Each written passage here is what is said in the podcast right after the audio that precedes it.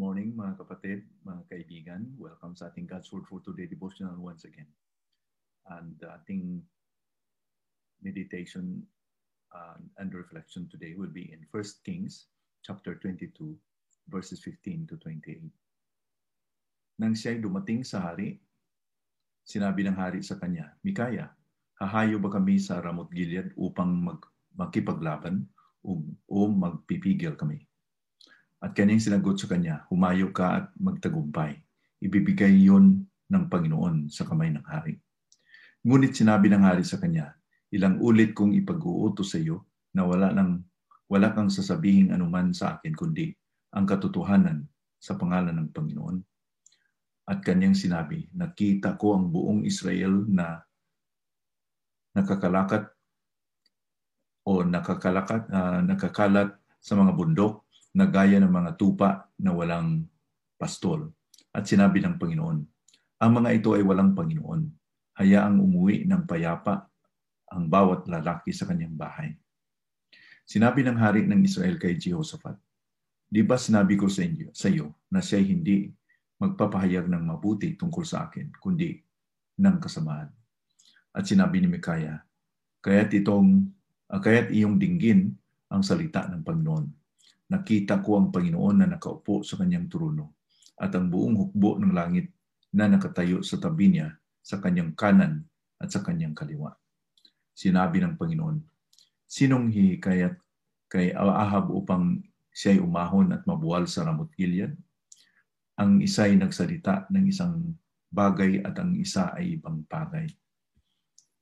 Pagkatapos ay lumabas ang isang espiritu at tumayo sa harap ng Panginoon at nagsabi, hinikayatin ko siya.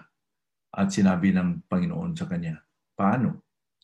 At kanyang sinabi, ako'y lalabas at magiging sinungaling na espiritu sa bibig ng lahat ng kanyang mga propeta.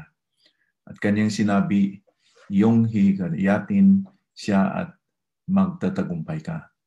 Humayo ka at gayon ang gawin mo. Kaya't ngayon ay tingnan mo Inilagay ng Panginoon ang sinungaling na espiritu sa bibig ng lahat ng mga iyong mga propeta. At ang Panginoon ay nagsalita ng kasamaan tungkol sa iyo. Pagkatapos ay lumapit si Sidikayas na anak ni Kanan, Kanana. Sinampal si Mikaya at sinabi, Paanong umalis ang Espiritu ng Panginoon mula sa akin upang magsalita sa iyo?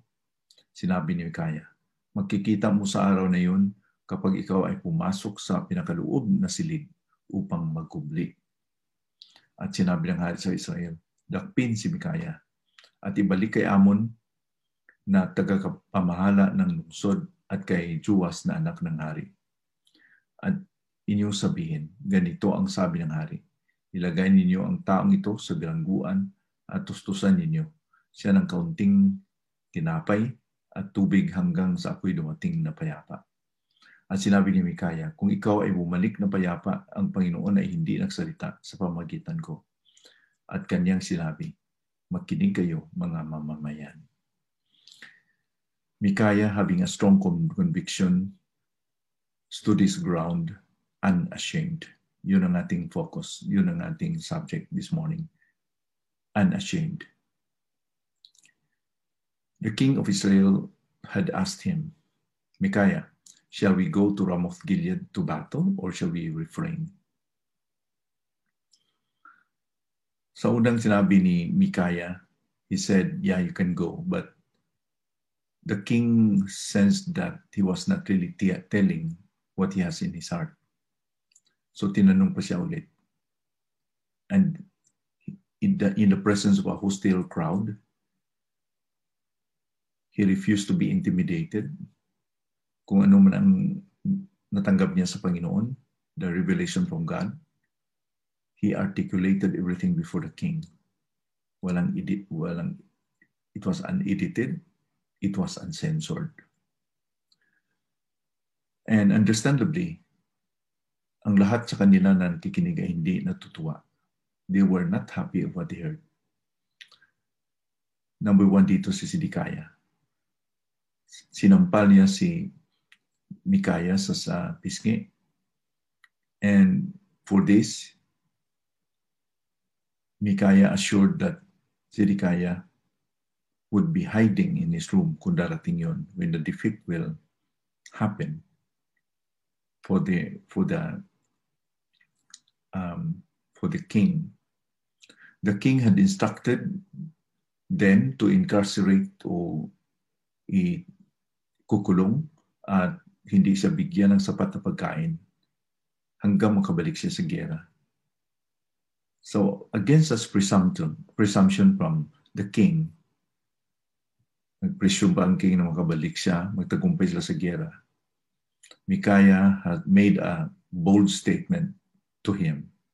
If you return in peace, the Lord has not spoken by me. And he said, Hear, all you peoples. It was really a tough na ginagawa ni Micaiah that he really had uh, assured na ang kanyang sinasabi ay totoo na hindi makabalik sila just like what he thought. A man of strong faith will always stand in the time of the crucible. Parang ang tao na malakas yung kanyang panampalataya ay nagpakita din kung how deep ang kanyang character. siya na matakutin sa Panginoon above all things has nothing else to fear. Hindi ba? Hmm. Kung matakutin tayo sa Panginoon because He proof, had proven Himself that He's faithful to us, we will not be ashamed to Him. We will stand for Him unashamed. Now, si Panginoong Iso Kristo ay nagsasabi, Do not fear those who kill the body but cannot kill the soul. Rather, fear him who can destroy both soul and body in hell. Matthew 10, verse 28. Standing for Jesus will surely pay off as He promised. Hindi ba? Pangako ni Panginoon Kristo yan sa Mark 8.35. For whoever would save his life will lose it. But whoever loses his life for my sake and the gospel's will save it. This is the paradox about in, in the Lord. If we want to save our, our life, we will lose it. But if we are going to lose our life, we risk our life in the Lord Jesus Christ, we will save it. Sana po, we will be men and women of conviction today. Like Micaiah, sana po hindi tayong matakot or mahiya to stand for our Lord. Bakit? Kasi sabi niya sa Mark 8.38, For whoever is ashamed of me and of my words in this adulterous and sinful generation, of him will the Son of Man also be ashamed when he comes in glory of his Father with the, with the holy angels. Mark 8.38 Kung hindi tayo kinahiya ng Panginoon, He became man. Wala siyang tahanan. He was very poor. He lived in, in poverty. Yet, he lift up our spirits. He um, he, he condescended, he humbled himself para po tayo magkaroon ng kaligtasan in order to lift us up. His sacrifice is all to us.